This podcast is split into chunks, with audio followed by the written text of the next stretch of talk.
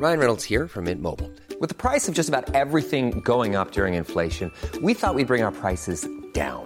So to help us, we brought in a reverse auctioneer, which is apparently a thing. Mint Mobile unlimited premium wireless. Ready to get 30, 30, bit to get 30, bit to get 20, 20, 20, bit to get 20, 20, bit to get 15, 15, 15, 15 just 15 bucks a month. So, Give it a try at mintmobile.com slash switch. $45 upfront for three months plus taxes and fees. Promo for new customers for limited time. Unlimited more than 40 gigabytes per month. Slows. Full terms at mintmobile.com.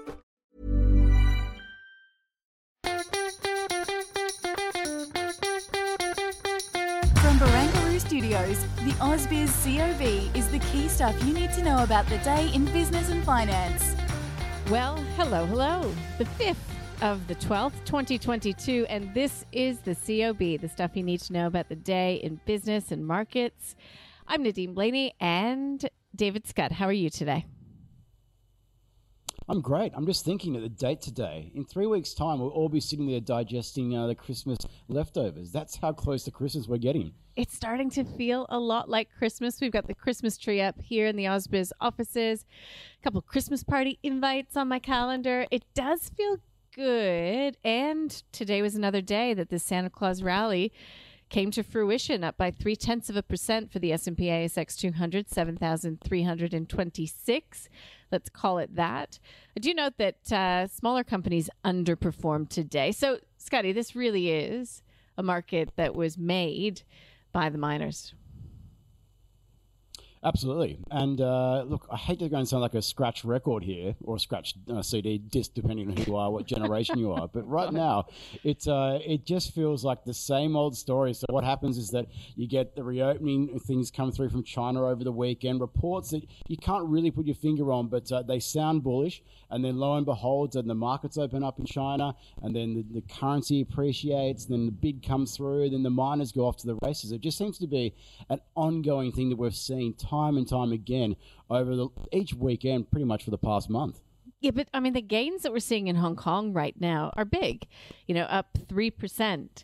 And we've got some of that positivity extending around to the mainland Chinese market. It's interesting, though, Japan and Korea are lower right now. And I'm just looking at e minis and NASDAQ futures, they're a bit lower.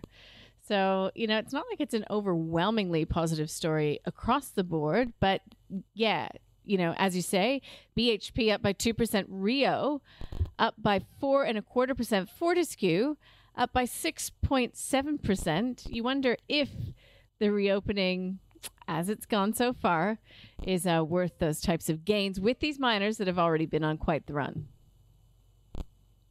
Absolutely. At one stage there, uh, Fortescue was pushing eight percent up for the uh, for the session. I was sitting there chuckling to myself, Yeah. uh, talking about. I know are they running out of iron ore? I don't think they were the last time I went and looked, but uh, the way the price action was behaving, like, wow, we uh, look clearly a lot of people expecting there's going to be a lot of steel demand coming through at the moment. We know also there's uh, no bit of support coming through for the property developers.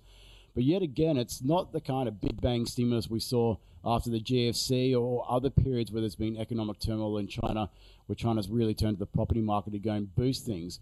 So, are we getting a little bit ahead of ourselves? Potentially, but uh, look, it's December, and this is the uh, the season where miracles can happen. Yeah, well, we'll watch for those miracles to continue to come through to fruition. Okay, energy was also a winning because I'm going to stick with the winners because that's what you do when the market is up that much. Um, you know, OPEC Plus not making any big moves in terms of production, although still saying that they want to achieve price stability. So I guess couple that with potentially some more demand coming from China, and yeah. We've got uh, the energy stocks gaining, oil prices rising. So all was tickety boo in those two major sectors. We saw some selling in the banks. CSL was down by about half of 1%. Uh, the gold miners did get hit. So, uh, you know, there is some some pain being felt out there right now. I do note that some of the um, tech names got hit. We did see um, Omni Bridgeway one of the worst performers, Tyro, off by close to 8%. And uh, yeah, you looked at sort of the gainers and the losers so far as well today. Resolute, Fortescue, Beach, and Rio, Mesoblast, and Bravura amongst the best performers. So let's get to stock of the day now that we're on equities because we did have a half yearly report coming through from Metcash. Net profit down despite increased revenue. Why, Scotty? Costs. So we spoke with Nathan Somasundaram from Deep Data Analytics and Gaurav Sodhi from Intelligent Investor. Here's what they had to say. I'm happy to hold Metcash. I, I it's not. I don't think uh, it, it's a it's a business in a weak competitive position with a very strong management team. Um, the finances look okay. I think you can eke out okay returns from here. It pays decent dividends it's not a disaster, but really, there are some really interesting areas in the market right now, and I would be more inclined to think of this as a funding source.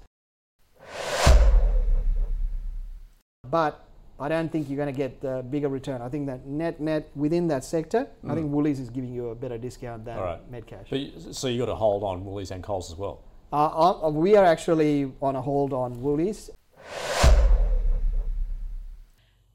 All right, so there's what they think about. Well, not just Metcash. Well, if you want to hear what they think about the broader supermarket sector, you can take a listen to the full episode of the call. It's always available, always available in podcast form or online. Ausbiz.com.au. Gaurav and Nathan, you know, we'll see them. I had to. I'm starting to ask people, Scotty, will I see you before the break? And we will be graced by their presence on the program before we all break for Christmas. And just um, for those of you who watch and listen to the podcast regularly, um, you know, early PSA, public service announcement, we will be closed between that Christmas New Year period, but we look forward to seeing you again on the third if you um if you're interested at this early stage of the game.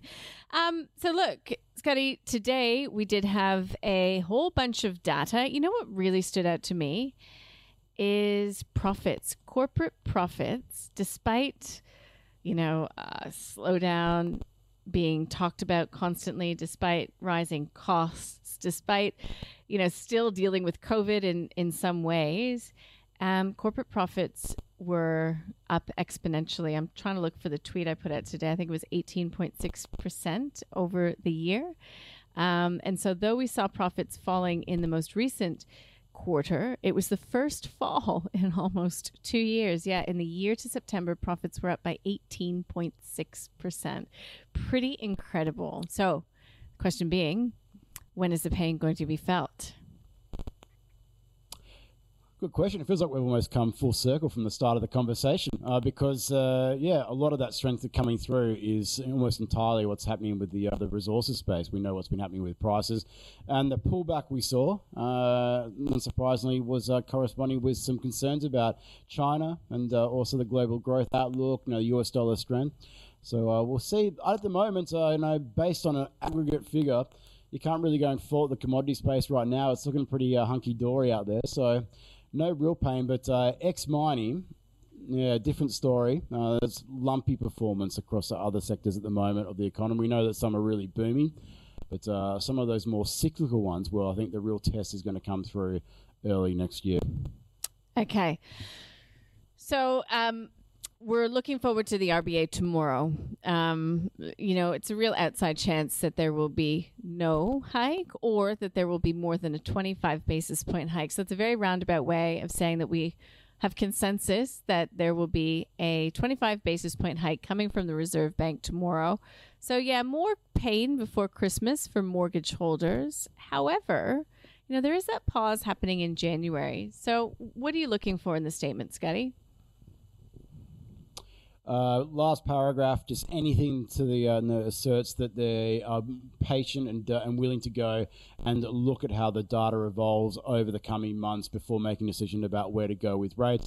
Uh, it's an incredibly delicate and difficult time for the bank. We know about its forward guidance uh, faux pas when it came to that 2024 pledge last year. Obviously, that didn't come to a very good ending. Uh, how it goes and navigates that provides some sort of clarity to the markets as to whether it believes, for the time being, rate hikes are over is going to be very, very interesting. But I'm firmly of the belief that even though inflation is pretty strong, even the wages data we saw today in the business indicators was pretty strong uh, as, a, as a total figure. Uh, it still says to me that uh, those things that come through that we've been talking about time and time again, the mortgage rate resets in particular, uh, is going to be very telling on household uh, budgets moving forward. So we'll see what we'll see how the bank communicates that. But to me, I think that there's going to be some willingness to go and uh, and look through near-term high inflationary pressures to what potentially could be coming down the line. They've put a big focus and a big emphasis on growth relative to other central banks.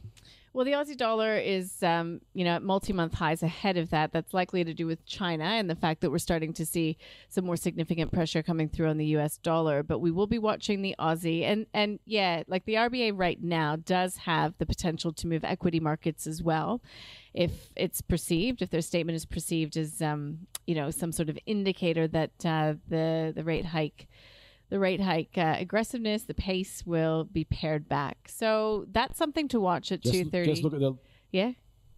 Yeah, just look at the last last two uh, meetings uh, Yeah. that we're seeing from the RBA. The uh, ASX has been off to the races. One of them Yeah. was the uh, Melbourne Cup day, so I'll excuse the pun, but yeah, it was uh, yeah maybe a three-peat. We'll see what happens come two thirty p.m. this afternoon. Yeah, because we had we you know we went through such a long period of time where we didn't see equity markets in particular reacting to the RBA, so it is something to watch and really gives you a insight into the uh, the psyche of investors. Excuse me, out there as well. Um, so yeah, that's sort of the highlight of tomorrow. Don't forget that we do get GDP later in the week as well. Um, we've got a whole program planned for you around that two thirty mark, so we can digest uh, that commentary coming through from the RBA. Now, um, you know, we've got we've got credit CreditSights on the Global View tomorrow. It's kind of good timing with all that's going on in China to be speaking with them. Are they actually talking about Chinese credit, or what's in the plan? They're yet to go and confirm the full details, but I can assure you I'll be asking a lot about particularly the property developers uh, Yeah. in that space. We've seen uh, some ginormous gains off very, very depressed levels. And uh, yeah, since we last spoke uh, with Zerlina Zeng there from CreditSights, uh, yeah, a lot has changed with the picture with China. And uh, it'd be good to get some insights as to what she's seeing on the, uh, the ground when we come and have a chat tomorrow, 9.45 a.m. Yeah, we'll be speaking with John Blank from Zacks Investment to start the day. So always get some insight into tech, which is ever interesting. Heath Moss is back from HLM Investments, and that's at 1010. He'll be giving us his updated views on some companies out there. Matt Sherwood from Perpetual, pulse check on investment strategy in the macro environment. And uh, look, it continues on from there. Ben Clark as well, usually good for a buy, hold, sell. When you speak with him after 11 tomorrow, Scotty.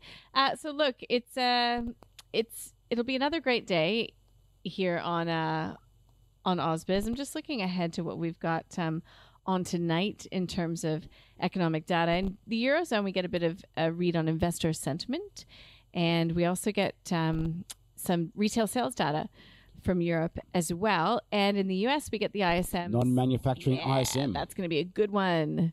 What are you expecting? Slow down. Okay.